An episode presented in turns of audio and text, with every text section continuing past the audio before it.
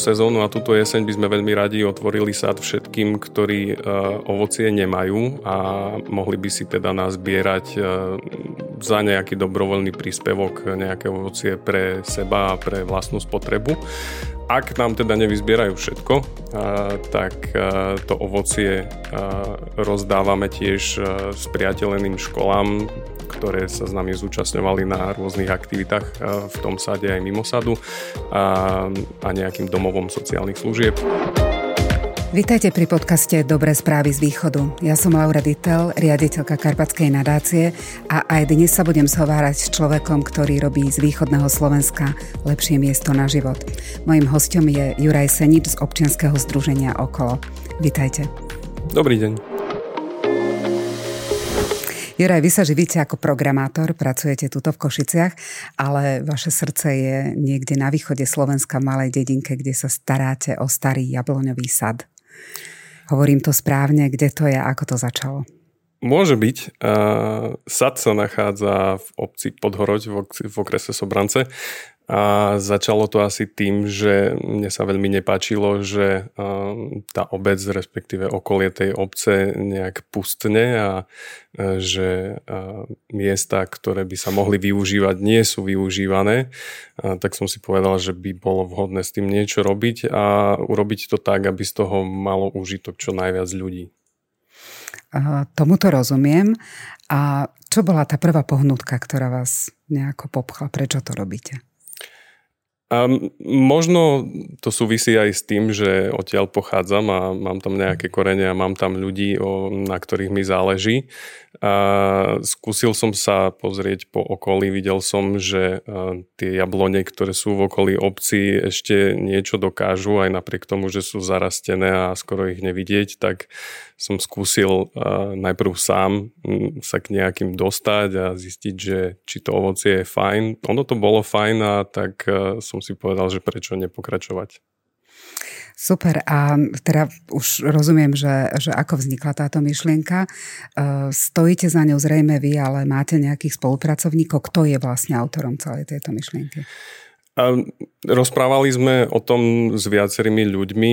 Jedni z tých, ktorých bolo potrebné osloviť, boli majiteľia toho sadu. Sad teda nemáme vo vlastníctve, ale iba vo patere.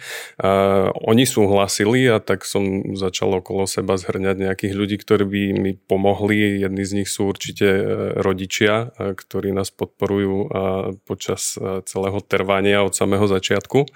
A potom nejaká partia kamarátov, ktorí si myslia, že to je tiež veľmi dobrý nápad a ľudia, ktorým sa páči to prostredie, kde ten sad je. A tí kamaráti, tí pomáhači, e, ktorí sú okolo vás, sú miestni alebo košičania? Ako ste sa vlastne dali dokopy? Um, Pôvodný nápad, e, ako robiť e, okolo tých sádov správne veci, bol ten, že sa budeme snažiť čo najviac e, dostať k tomu domácich ľudí. Problém bol ten, že v obci od kde to je v Podhorodí, nie je nejak veľa možností na e, socializáciu, chýbajú nejaké spoločenské aktivity, tak som si povedal teda, že by bolo fajn e, im dať príležitosť na to, aby sa stretávali a najlepšie pravdepodobne pri niečom, čo veľmi dobre poznajú, čo je starostlivosť o ovocné sady a ovocné stromy. A a tak e, sme to skúšali, ale prišla do toho pandémia samozrejme. A vlastne vtedy, keď sme začali, tak to bola prvá pandemická e, vlna. A tak sme si povedali, že nebudeme obťažovať ľudí, s ktorými nemáme až tak dobrý e, kontakt a vzťah, tak som tam začal pozývať kamarátov a, a, a, začali prichádzať a začali pomáhať a teda väčšinou sú to ľudia, ktorých som spoznal e, v Košiciach a im sa to páči a tak e, pravidelne sa zúčastňujú na tých aktivitách a dochádzajú a cestujú a pomáhajú. Starostlivosť o taký starý sad nie je len fyzicky náročná práca, ale ono si to vyžaduje asi aj nejakú odbornosť. Máte medzi sebou nejakého odborníka, kto vám s týmto pomáha? No tým, že pochádzam z dediny, z dedinského prostredia, tak e, ja som k tomu mal dlhšie vzťah a vlastne spolu s e, rodičmi a spolu s otcom sa dlho staráme o nejaké ovocné stromy v našich záhradách a v našich sadoch. A, tak je to také prírodzené celkom pre mňa. A, ale taktiež e, kamoši, ktorí, ktorí sa zúčastňujú na tých prácach, už tiež majú niečo za sebou. Tiež sa nám podarilo nejakým spôsobom dostať k nejakému vzdelávaniu pred rokom a, a, a myslím, že už máme za sebou aj dosť teoretických, aj praktických skúseností na to, aby sme vedeli, že čo vlastne máme robiť. Tak povedzte nám niečo o tom vzdelávaní, čo to bolo za vzdelávanie. No podarilo sa nám vlastne vďaka Karpatskej nadácii dostať e, k nejakým e, financiám na to, aby sme si zaplatili nejaké vzdelávanie od e, ľudí, ktorí sa tomu dlhodobo profesionálne venujú, tak sme sa spolu s našimi členmi zúčastnili na nejakom praktickom školení. Bola to celkom sranda, nedaleko Revúcej, sme v treskúcej zime v polmetrovom snehu lozili po stromoch a ošetrovali prerastené a prestarnuté zvládnuté stromy. Príjemné. Takže to bolo vlastne také praktické e, vzdelávanie. Prakticko-teoretické najprv nejaký úvod, dvoj, dva a pol hodinový postojačky v snehu po kolenách a potom mm-hmm. sme sa konečne tešili z toho, že môžeme vyliezť na ten strom a trošku sa pohýbať, lebo tá fyzická aktivita v tej zime skutočne pomáha. Tak určite si tej fyzickej aktivity, e, aktivity v tom sade užijete veľa. E, mňa ale zaujíma to, že on ten sad je asi celkom ďaleko od, od Košíc. Ako sa tam dá dostať? E, keby som sa z Košíc chcela tam vybrať, tak čo je najlepšia cesta? Je, je veľmi veľa možností, ako sa tam dostať. Dá sa tam dostať buď priamo autobusom s jedným alebo dvoma mhm. prestupmi, prípadne vlakom a autobusom, alebo na vlastnú pest nejakým autom. Ale tiež e, počas pekného počasia využívame možnosť naložiť si bicykel do vlaku, odviesť sa do Michalovec vlakom spolu s bicyklom a potom odbicyklovať nejakých 40 km po Zemplínskej šírave po podvýhorláckej vrchy priamo do obce Podhoroď. Takže možností je spústa. Tak to znie priamo ako pozvánka na cyklový let. E, keby som sa ja chcela vybrať e, na návštevu vášho sadu, tak môžem prísť? sa pozrieť, čo ma tam čaká? Nech sa páči, určite sady by mali byť prístupné eh, všetkým, eh, ktorí zatúžia po návšteve a nájdete ho za budovou obecného úradu za takým malým kopčekom. Ten sad mhm. je ohradený elektrickým ohradníkom, na to si treba dávať pozor, ale keď rozumiete tomu, ako sa dá zvesiť obyčajná bránka, tak sa viete aj dostať dnu.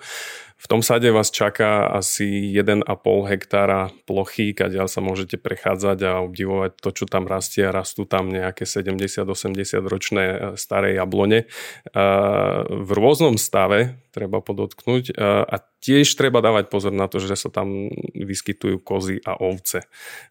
Tie vlastne slúžia ako mm, nejaká, nejakí správcovia toho sadu, udržiavajú zeleň na úzde, lebo inak keby tam neboli, tak buď to prerastie extrémne veľmi rýchlo a veľmi ľahko, alebo by sme to tam museli veľmi často, veľmi pravidelne kosiť. Možno nie počas tejto sezóny, keďže nám veľa nezapršalo, ale je veľmi dobré, že tam sú a pomáhajú s tým. Normálne si to predstavujem, ako, ako dýcha z toho sadu história starých stromov, ako sa tam tie kozičky pasú. Kto sa vlastne stará o tie, o tie zvieratá, keď tam nie ste? Um, Tie, tie zvieratá sú viac menej také samostatné jednotky, eh, o, ktorých, o ktoré sa starať počas sezóny veľmi netreba, lebo tej pastvy majú skutočne dosť. Jediné, čo potrebuje raz za čas doliať nejakú vodu, aby mali aj čo piť. A mimo sezóny, a keďže mám prácu, ako mám, ktorá mi dovoluje pracovať aj z domu, tak to znamená, že veľa času trávim potom v tej obci pripojený na internet a odpracujem si svojich 8 hodín a potom idem do toho sa sadu a prikrmím ich a, a tie zvieratka sa majú dobre. Prípadne e, rodičia suplujú. Keď bude na jeseň úroda, čo sa s tou úrodou bude diať? Doteraz to nebolo veľmi možné, ale túto sezónu a túto jeseň by sme veľmi radi otvorili sad všetkým, ktorí e, ovocie nemajú a mohli by si teda nás zbierať e, za nejaký dobrovoľný príspevok nejaké ovocie pre seba a pre vlastnú spotrebu.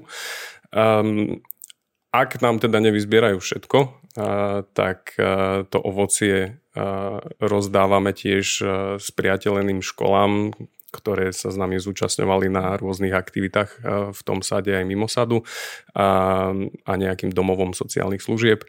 Uh, prípadne potom, určite ak ostanú nejaké jablka, tak ich odšťavíme, zmuštujeme a potom ten mušt rôzne využívame. Keď hovoríme rôzne využívame, tak čo to presne znamená?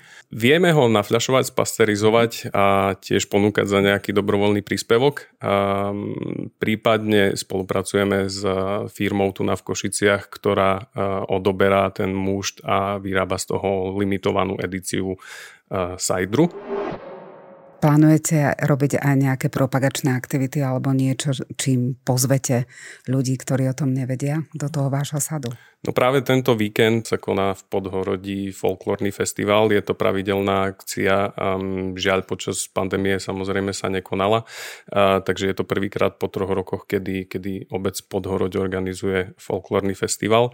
A tam na tom festivale budeme mať nejaký stánok, kde budeme prezentovať vlastne to, že čo robíme, aké aktivity robíme, či už je to tá obnova tých sadov, alebo, alebo sú to dokonca vzdelávania ohľadom starostlivosti o ovocné stromy pri nejakom zmladzovaní alebo vysádzaní a podobne.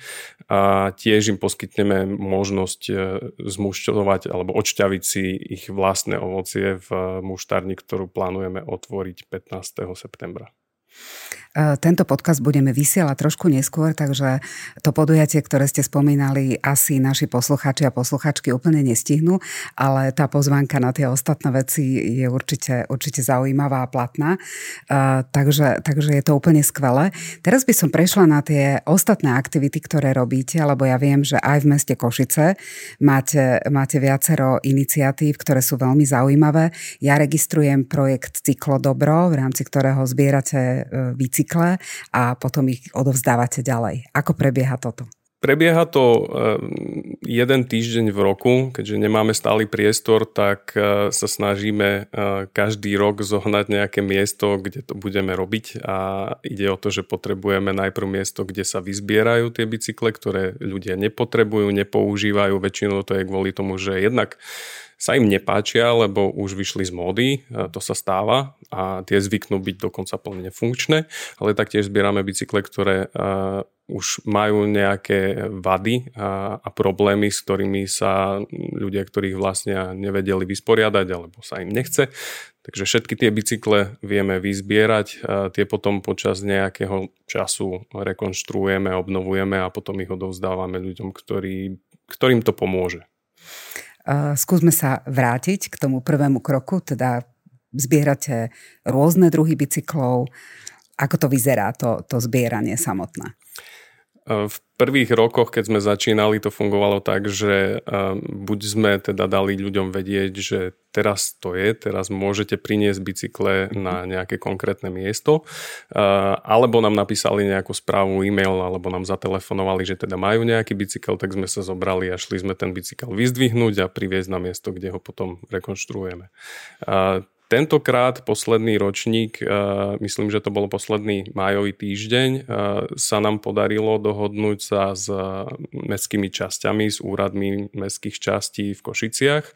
A Tie nám pomohli tým, že zriadili zberné miesta vo svojich priestoroch počas jedného konkrétneho týždňa a tam mali ľudia možnosť e, odviesť svoje bicykle a následne sme ich potom vyzbierali my zo všetkých zberných miest a priviezli do, do centrálneho úložiska, kde sme ich opravili. Takže to vyzerá už ako veľmi e, organizovaná aktivita, do ktorej ste zapojili viacerých.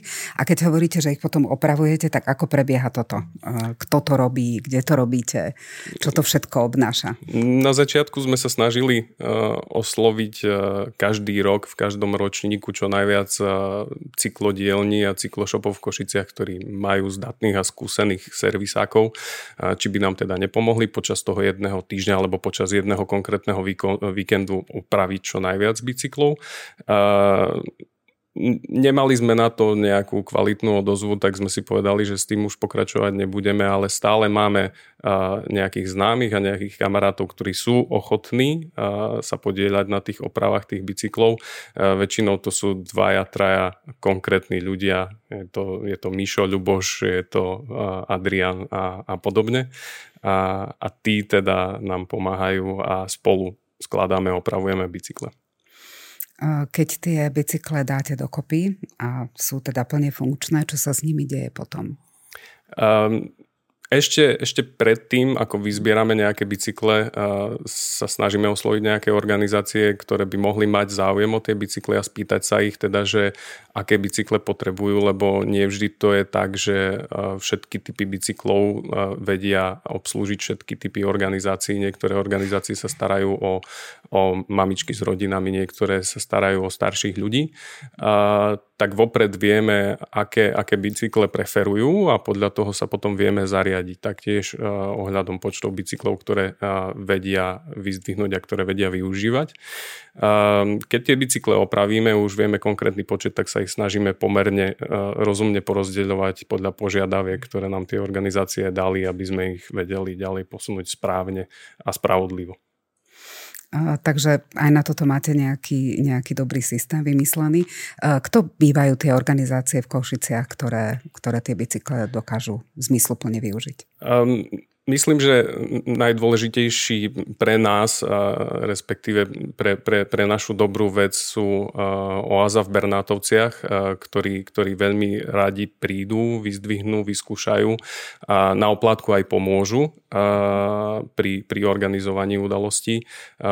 Potom to je nadácia Dedo, tiež Dorka a, a podobne. Je ich, je ich zopár, je ich viac.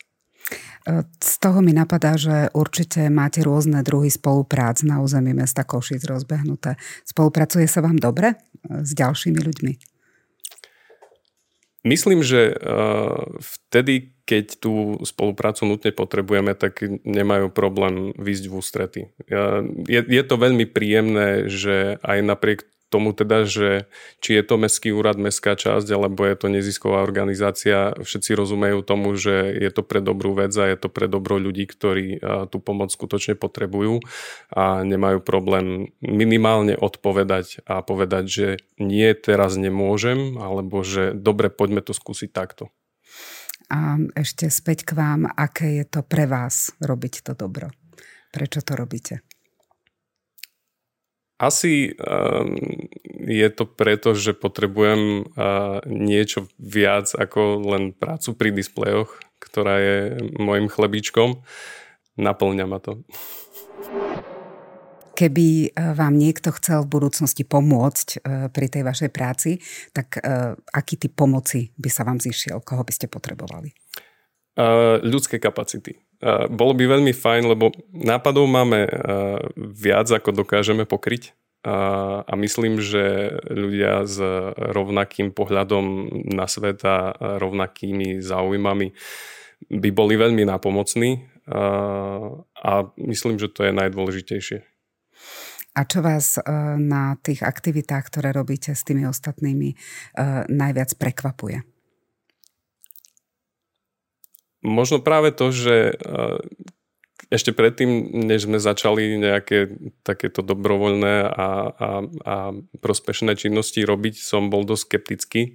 A teda nečakal som, že uh, bude tak ono to nie je ľahké, ale že jednoducho, že, že, že sa nájde dostatok ľudí, ktorí by dokázali odpovedať na tie aktivity a zúčastňovať sa ich. Takže teší ma záujem a aktivita ostatných ľudí.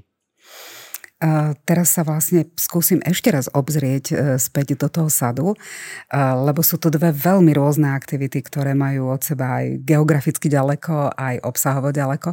Existuje tam nejaké prepojenie, že sad, jablka a bicykle. jablka. Neviem, nikdy som nad tým neuvažoval. Dá sa to prepájať rôzne a dajú sa vymýšľať určite nejaké veci, ktoré by dokázali prepojiť tieto aktivity. Možno, možno by sme niekedy v ďalekej budúcnosti vedeli uvažovať nad tým, ako spojiť rôzne sady v blízkom okolí tej obce Podhoroďa cyklotrasami alebo turistickými trasami. Toto, toto by bolo veľmi fajn prepojenie, lebo tých sadov zabudnutých alebo zabudnutých stromov e, v prírode, ovocných stromov, ktoré poskytujú nejaké uh, úžitky, tých je spústa. A ak by človek vedel, uh, či peši po nejakých značkách alebo na bicykli sa prejsť medzi tými sadmi, tak by z toho mohol mať veľmi zaujímavý a unikátny zážitok. A skúšali ste to robiť už aj teraz, aké je turistické značenie v okolí tej obce, kde je ten sad? Turistické značenie tam je. Neexistujú žiadne smerovníky na, na sady, ktoré, ktoré v tých obciach sú a väčšinou ľudia, či už tí, ktorí tam žijú, alebo nejakí návštevníci, ktorí tam zablúdia, tak o tých sadoch veľmi, veľmi nevedia, že vôbec existujú. Možno to je preto, že všetci na nich zabudli. Možno to je preto, že zatiaľ u nás e, nie je až taký záujem o tú nejakú ovocnú alebo sadovú turistiku. Každopádne dá sa s tým niečo robiť. Povedali ste pojem sadová turistika. E, pochádza to od niekadeľa, alebo to je vaše pomenovanie? Teraz mi to skreslo, teraz to prišlo na jazyk, ale myslím, že e, zo pár, zo pár miest a zo pár e, regiónov sa o niečo podobné už snaží a, a úspešne aplikuje. A máte spoluprácu s nejakými ďalšími podobnými organizáciami zo Slovenska alebo možno aj zo zahraničia? Uh, veľmi nám pri začiatku pomohla uh, Živica, ktorá organizovala projekt uh, Sadovo pre základné školy po celom Slovensku. Potom určite sú inšpiratívni občianske združenie Ovocný strom s ich poľnohospodárským družstvom. To sú, to sú fakt profesionáli, od ktorých sa je čo učiť. A keď sa teraz pozrieme na všetky tie skúsenosti, ktoré by bolo možné vlastne preberať aj, aj do toho vášho sadu, e, čo je taký sen do budúcnosti, čo by ste ešte chceli? Túto sezónu sme videli, že nám veľmi chýba zavlažovanie alebo spôsob, ako dopraviť k novovysadeným stromom vodu. A tak nad tým rozmýšľame a aktívne sa snažíme túto situáciu vyriešiť. Myslím, že najjednoduchší spôsob by bolo v tom sade postaviť nejakú zaujímavú stavbu e, a, a odchytávať z nej dažďovú vodu a tým zabezpečiť nejakú závlahu novej výsadbe. Potom, ako som spomínal, už nejak to prepojiť e, cykloturistikou alebo turistikou. A, potom teda snažiť sa rozvíjať tú spomínanú muštáreň. To sú všetko veľmi ambiciozne e, zámery a projekty. Pomáha vám nejako samozpráva alebo samozprávy v okolí toho miesta? Um, pán starosta e, obce Podhoroď nám vyšiel v ústretí, e, dal nám do prenajmu priestor za veľmi nízku cenu na začiatok, teda dúfame, že to takto ostane najdlhšie samozrejme, ale to teda neznamená, že ho budeme žmýkať a budeme sa mu snažiť aj my pomôcť, akokoľvek budeme vedieť, respektíve pomáhame, ako vieme. Z okolitých obcí poznáme sa viac menej osobne s pánami starostami a, a mm, vždy, keď, keď niečo potrebujeme, tak nie je problém sa dohovoriť a dohodnúť. Takže sú ústretoví a, a, a snažíme sa spolu vychádzať rozumne. Keď to porovnáte s tým, čo robíte v meste, vidíte tam nejaký rozdiel? Myslím teda na tú spoluprácu so starostami a, a na tú komunikáciu. Myslím, že tí, tí starostovia tých menších obcí e, sme si bližší. A je to, je, je to zrejme, lebo tých obyvateľov tam je oveľa menej a nesedí pred nimi e, 10-15 ďalších e, kancelárskych stolov a ďalších ľudí, cez ktorých sa treba prebojovať, aby sa človek dostal priamo ku nejakému výkonnému orgánu. A Takže asi, asi toto je ten najväčší rozdiel. Ale, ale myslím, že tá ľudská stránka je viac menej rovnaká. Keď sa e, odosobníme od tej ľudskej stránky a pozrieme si na tie ostatné aspekty, tak e, je možné, že e, ste aj s vašimi kamarátmi a spolupracovníkmi, ktorí vám pomáhajú, hľadali ten vidiecký pokoj? Možno iný spôsob trávenia času. Lebo tým teda, že sa snažíme robiť e, niečo iné, neznamená, že, že je, to, je to pokojné. Veľakrát je to, je to veľmi aktívna fyzická práca a teda oproti tej kancelárskej a displejovej, ktorú robíme pravidelne, dá sa to možno takto povedať. Iný spôsob trávenia času. A keď sa pozriete na ľudí, ktorých zapájate do tejto, do tejto činnosti, máte pocit, že uh, ten návrat k prírode je pre nich dôležitý, alebo aj pre nich je skôr uh, tá fyzická práca podstatná? Mm, jedno s druhým. Asi, asi je, je, je fajn na chvíľu odísť z veľkého mesta a z toho ruchu a, a neviem, vymeniť klávesnicu za sekeru si myslím, že pomôže komukoľvek.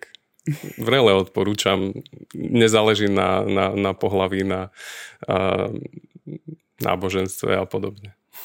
Keby ste uh, mali odporučiť iným ľuďom, iným mladým ľuďom, ktorí chcú robiť uh, podobné veci ako vy, niekde v iných lokalitách a možno, že s inými, inými témami, na čo by mali určite myslieť? Čo sú tie nástrahy, ktoré ich môžu čakať?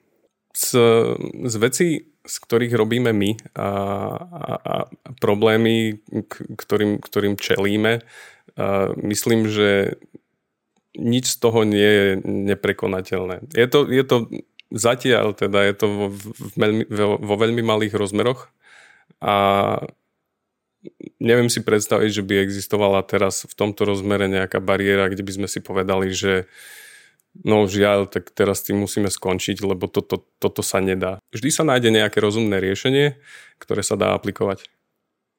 A keby som ja chcela niekde e, začať takýto podobný projekt, tak kde by som mala e, spustiť tú, tú iniciatívu? Čo je tá prvá vec, ktorú bolo treba spraviť? No určite dohodnúť sa s tými majiteľmi. Teda pokiaľ nevlastníte nejaký sad, ktorý treba obnoviť alebo, alebo vysadiť nový na nejakom mieste, tak pravdepodobne bez toho dovolenia tých majiteľov to veľmi nepôjde. Poznáte na východnom Slovensku ešte nejaké iné lokality, kde vidíte takýto potenciál? Uh, hneď uh, nedaleko v obci Beňatina je uh, taktiež jablkový sád, ktorý je um, trošku v horšom stave uh, ako ten, s ktorým sme začínali. V Podhorodí poznám ďalšie dve miesta, ďalšie dva sady, ktorým by sa dalo venovať. A potom cez kopec v Remeckých hámroch sú dve veľmi, veľmi zaujímavé miesta. Je tam starý slívkový sad, ktorý už tiež má niečo za sebou. A potom tam je miesto, ktoré sa volá Kovačová záhrada. A to už je zavreté priamo v tých výhorlackých lesoch. A je to veľmi, veľmi zaujímavé miesto, Nájdete to na mape, jednoducho dá sa to vyhľadať a dá sa tam prejsť, dokonca tam mať vedie aj turistický chodník. myslím, že dosť málo ľudí vie o, o tom, že existuje nejaká kováčová záhrada, kde sú slivky, hrušky, jablone a majú svoj vek a vyzerá to tam veľmi, veľmi príjemne.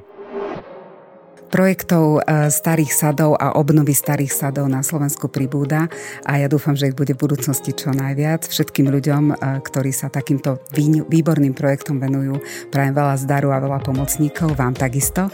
A veľmi pekne vám ďakujem, že ste si našli čas a prišli nám o tom porozprávať. Ďakujem pekne za pozvanie. Dobré správy z východu pre vás pripravuje Karpatská nadácia. Ak sa vám podcast páčil, môžete jeho tvorbu podporiť na www.karpatskanadácia.sk v sekcii Daruj teraz. Pomôžete nám tak vytvárať z východného Slovenska miesto, kde sa oplatí žiť.